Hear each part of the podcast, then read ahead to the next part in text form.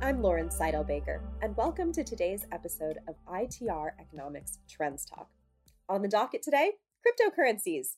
This is a hot button issue, one that we get so many questions about here at ITR. So let's delve in.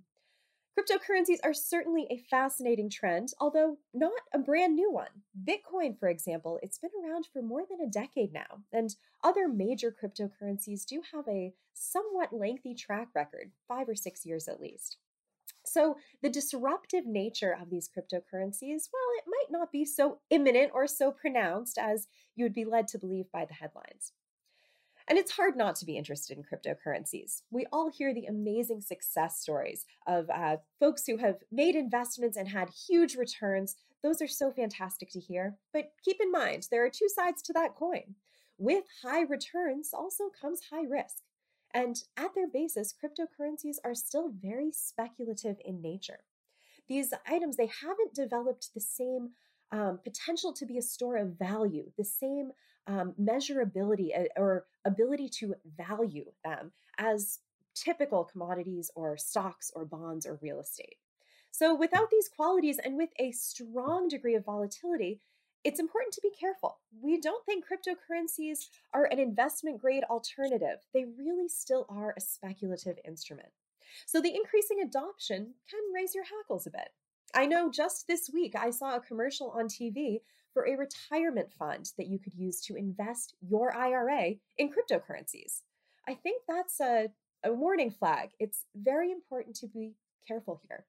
Now, recently, in the US at least, there has been a lot of liquidity out in the market. And when times are good, we have this willingness as consumers, as investors, to speculate. And again, hearing those amazing success stories of huge multiples of growth on Bitcoin wallets, it's easy to get swept up in this popularity. But let's not get ahead of ourselves. We expect a generally weakening US dollar uh, coming in in the near term, and that could make cryptocurrencies uh, uh, while it will make it more attractive to a broader swath of people, it's also important to remember this is still speculation. It can be profitable, yes, but there is a lot of risk. So I wouldn't be going and investing my retirement fund, for example, in such a risky item. In a way, this is largely reminiscent of investing in those penny stocks way back in the day or, or options. Uh, it's just a, a new look with this technological component. And that's really what I want to address today. Because the technology behind cryptocurrencies, the blockchain technology itself, I think that's where we have a really fantastic opportunity here. This technology can be used in so many things in the modern economy, from the supply chain, from banking transactions.